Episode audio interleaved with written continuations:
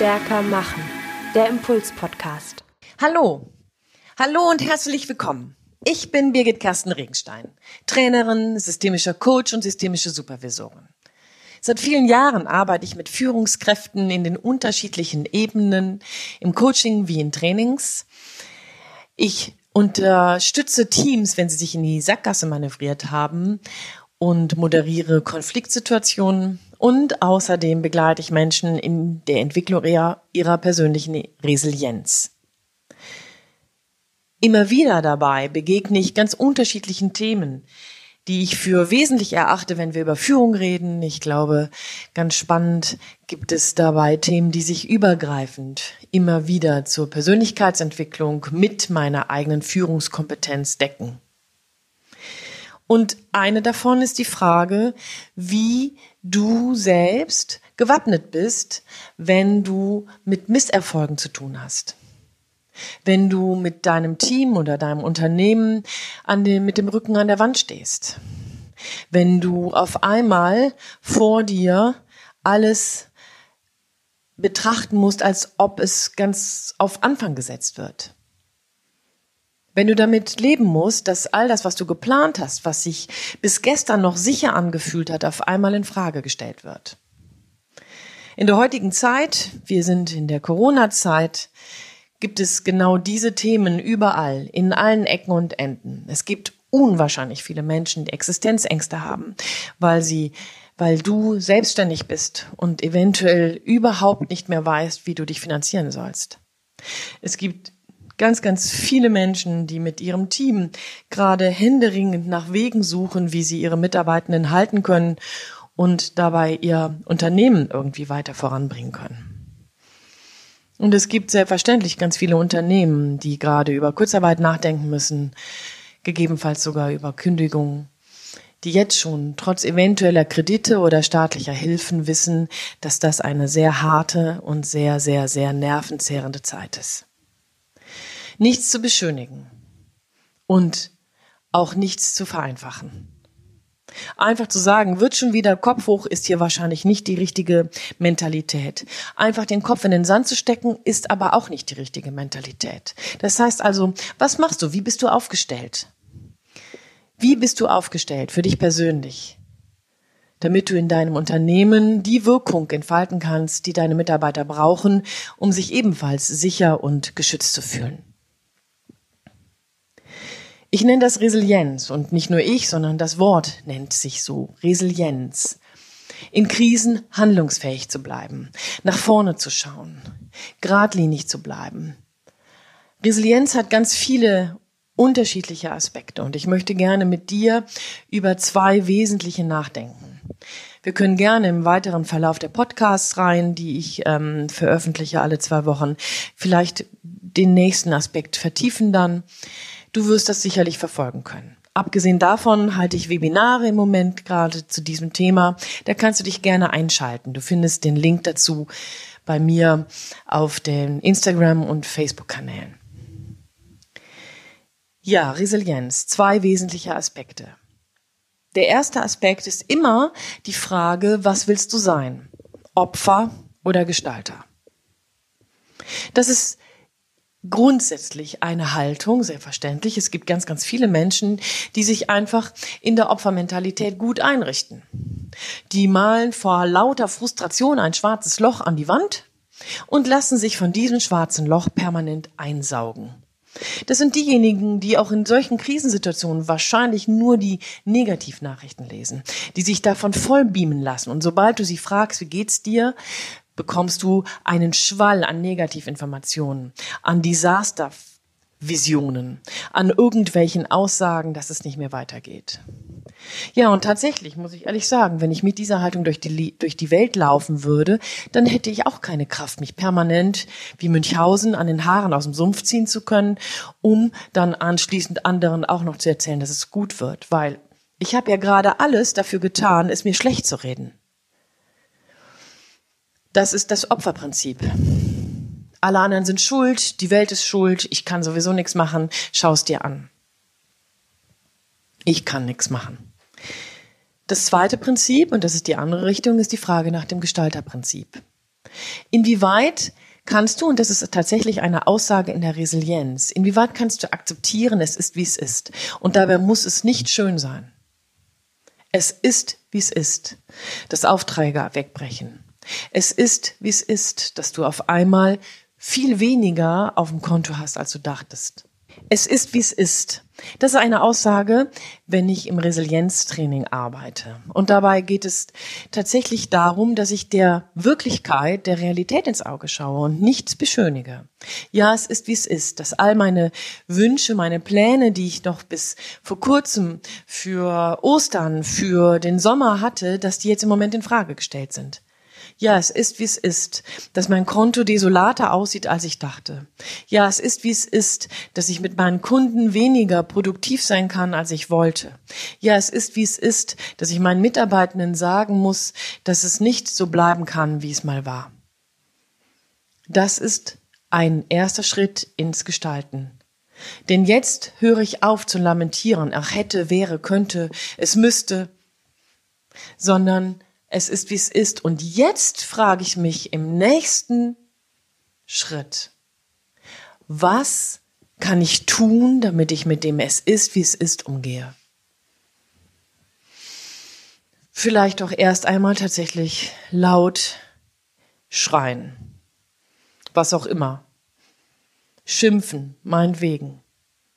Aber bitte komm da wieder raus, denn gestalten heißt, zu akzeptieren, dass es zum Schreien ist und dann zu gucken, was kann ich tun. Hier geht es nicht darum, dass ich auf einmal eine rosa Brille auf die Nase setze und sage, wow, es wird schon gut. Gestalten heißt nicht schön färben. Gestalten heißt Ideen entwickeln, Umgangsstrategien entwickeln. Und das bedeutet eventuell, dass ich einfach mal anfange, mit meinen Mitarbeitenden zu reden. Das heißt eventuell aber auch, dass ich anfange, mit meinen Mitarbeitenden über deren Lösungsansätze nachzudenken. Es könnte auch bedeuten, dass ich anfange, tatsächlich über andere finanzielle Hilfen nachzudenken. Es kann sein, dass ich darüber nachdenke, mein Standbein zu verändern.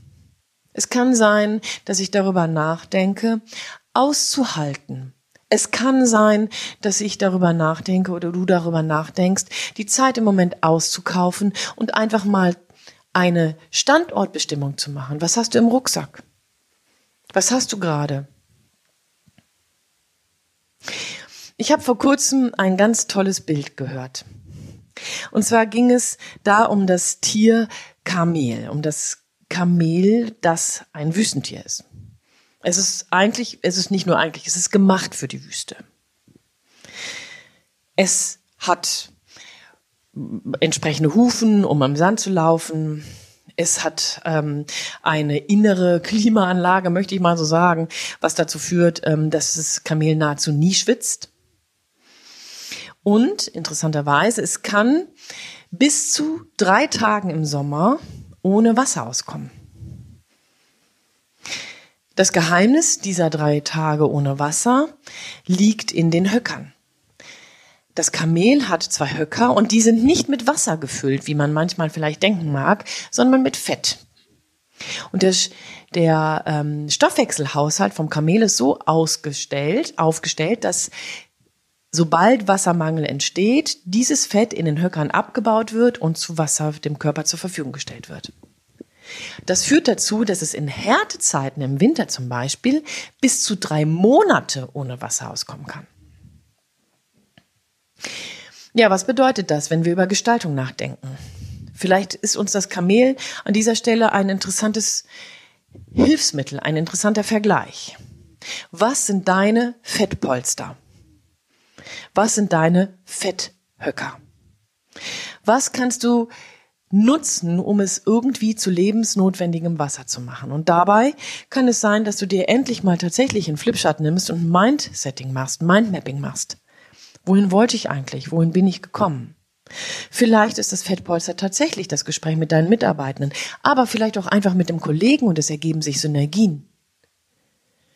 Vielleicht einfach auch mit einer guten Freundin oder einem guten Freund und du merkst, du bist gar nicht mehr allein.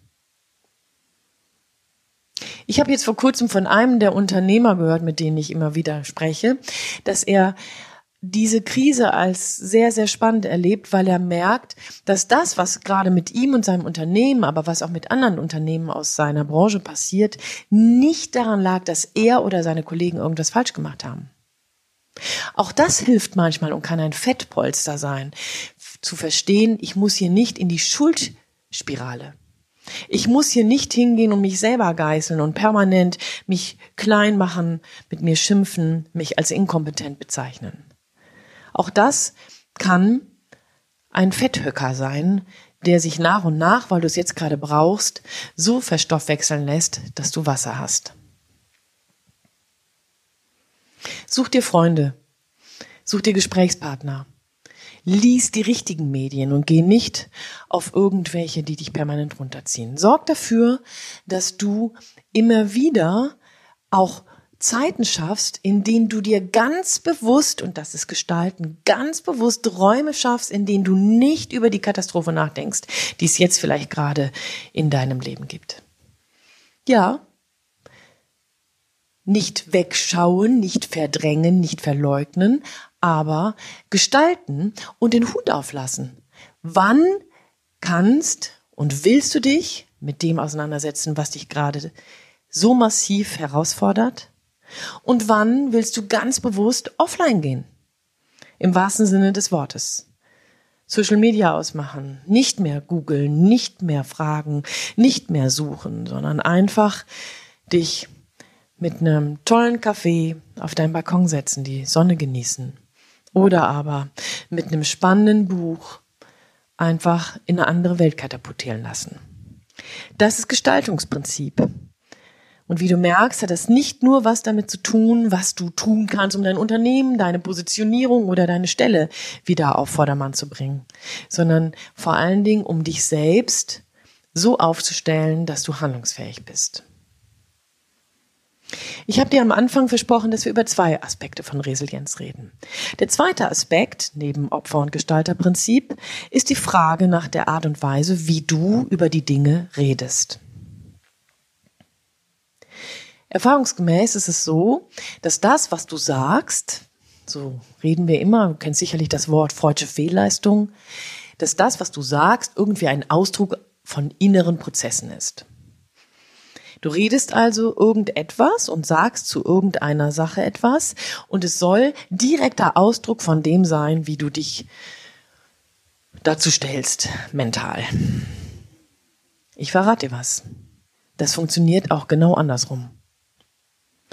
Das, was du über die Dinge sagst, hat einen direkten Einfluss auf das, wie du die Dinge betrachtest. Und hier sind wir nochmal bei den Seiten, auf denen du dich zum Beispiel in Social Media bewegst. Das sind, wir sind nochmal bei den ganzen Nachrichten, die du dir vielleicht nonstop reinziehst. Mit was beschäftigst du dich?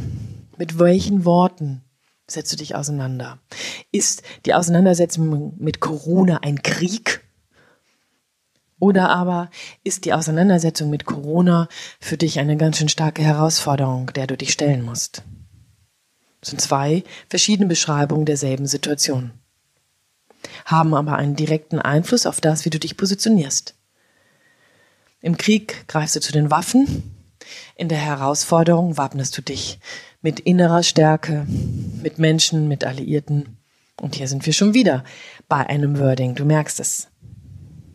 Wie redest du über die Dinge, die dich umgeben und die dich herausfordern, die dich anstrengen, die dich mürbe machen, die dich traurig machen, die dich verzweifeln lassen? Ja, und dabei, du erinnerst dich, am Anfang ist es selbstverständlich, dass du irgendwann mal laut auch ganz, ganz laut schreien kannst. Aber danach schau, womit du welche Worte nutzt. Hier auch hier möchte ich dir zwei Übungen mitgeben, die eine ist die, das ist gar keine Übung, sondern einfach eine Seite im Internet, Social Media oder aber Internet ist ja kurios an dieser Stelle. Ich muss selber gerade über mich lachen. Good News, das ist eine Seite, in der du jeden Tag ganz und gar mit wunderbaren, guten Nachrichten in, informiert wirst, mit denen du gut dich auf eine andere Perspektive auf diese Welt, auf diese Situation einlassen kannst. Und der, die zweite Übung möchte ich dir mitgeben. Hier Schreib dir doch am Anfang jeder Woche oder vielleicht am Ende jeder Woche einfach mal hin, was ist denn gut gewesen trotz allem? Was ist denn gelungen? Wieder erwarten. Welche Begegnung hattest du, die dich berührt hat und die dir Freude gemacht hat? Welches Gespräch war eins, was dir in die Tür geöffnet hat, gedanklich? Ich persönlich nutze dabei ein Buch von Klarheit. Wir haben das von Teamkompetenz bisschen weiter aufbereitet. Wenn du magst, kannst du dich dazu gerne bei uns informieren. Aber mir hilft es. Mir hilft es, mich zu sortieren. Mir hilft es, ein Wochenreview zu machen oder eine Wochenvorausschau ein Monatsreview zu machen und dabei die guten Dinge zu behalten, mich nicht nur in dem fest zu ankern und mich zu verstricken, was vielleicht nicht gut läuft. Denn tatsächlich ist es so, dass wir die schlechten Dinge viel schneller und viel länger behalten als die guten. Die guten nehmen wir, was fatal genug ist, viel zu schnell als selbstverständlich. Und deswegen gehen sie unter. Aus diesem Grunde Verabrede dich mit dir und deinen guten Stories.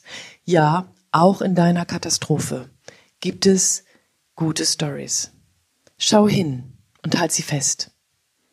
Eine Übung, die unbedingt dich handlungsfähig werden lässt oder bleiben lässt. In Situationen wie diesen, die dich herausfordern und die dich gegebenenfalls tatsächlich aus deiner absoluten Komfortzone heraus katapultieren. Eigentlich wünsche ich an dieser Stelle immer viel Spaß beim Ausprobieren. In so einer Herausforderung, wie wir sie jetzt gerade zu wuppen haben, ist da vielleicht weniger Spaß. Ich wünsche dir Mut, es auszuprobieren. Ich wünsche dir Mut, eine Strategie gegen die Frustration und gegen die Sorge zu entwickeln, in die Handlung zu kommen, in die Gestaltung. Und ich wünsche dir Mut, deinen Worten selber zu lauschen und darauf zu vertrauen, dass da, wo du sie positiv beschreibst, da, wo du sie wohlwollend beschreibst, verändert sich dein Blick auf die Situation und es tun sich neue Türen auf. Dabei wünsche ich dir unwahrscheinlich wohltuende Entdeckungen. Von Birgit Kersten Regenstein. Teamkompetenz. Einfach stärker machen.